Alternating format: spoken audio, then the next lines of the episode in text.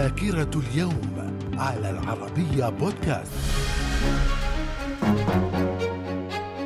أهلا بكم إلى ذاكرة اليوم الخامس عشر من فبراير ففي العام 399 قبل الميلاد الحكم على الفيلسوف سقراط بالإعدام. في العام 930 الخليفة العزيز بالله الفاطمي يقضي على فتنة القرامطة وأفتكين في الشام ويوطد حكم الفاطميين في سوريا التي أصبحت ولاية فاطمية حاضرتها دمشق. في العام 1794 فرنسا تتبنى العلم الأزرق والأبيض والأحمر. من الذاكرة. ومن ذاكرة الخامس عشر من فبراير في العام 1898 انفجار يدمر ويغرق المدمرة الأمريكية يو إس إس مين في ميناء هافانا بكوبا. وقد أدى هذا الحادث إلى إعلان الولايات المتحدة الحرب على إسبانيا فيما عرف باسم الحرب الأمريكية الإسبانية وهي الحرب التي جردت إسبانيا من كوبا والفلبين.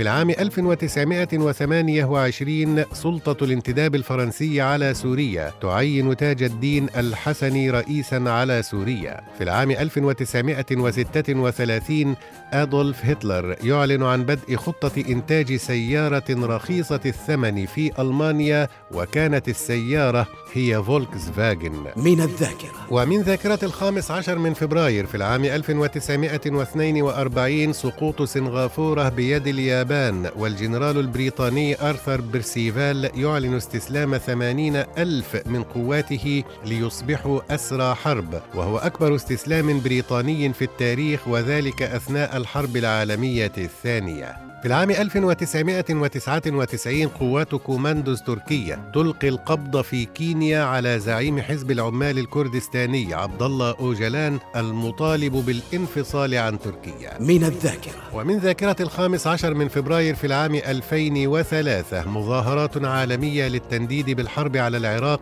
جمعت ما بين عشرة ملايين وخمسة عشر مليون شخص في أكثر من 600 مدينة.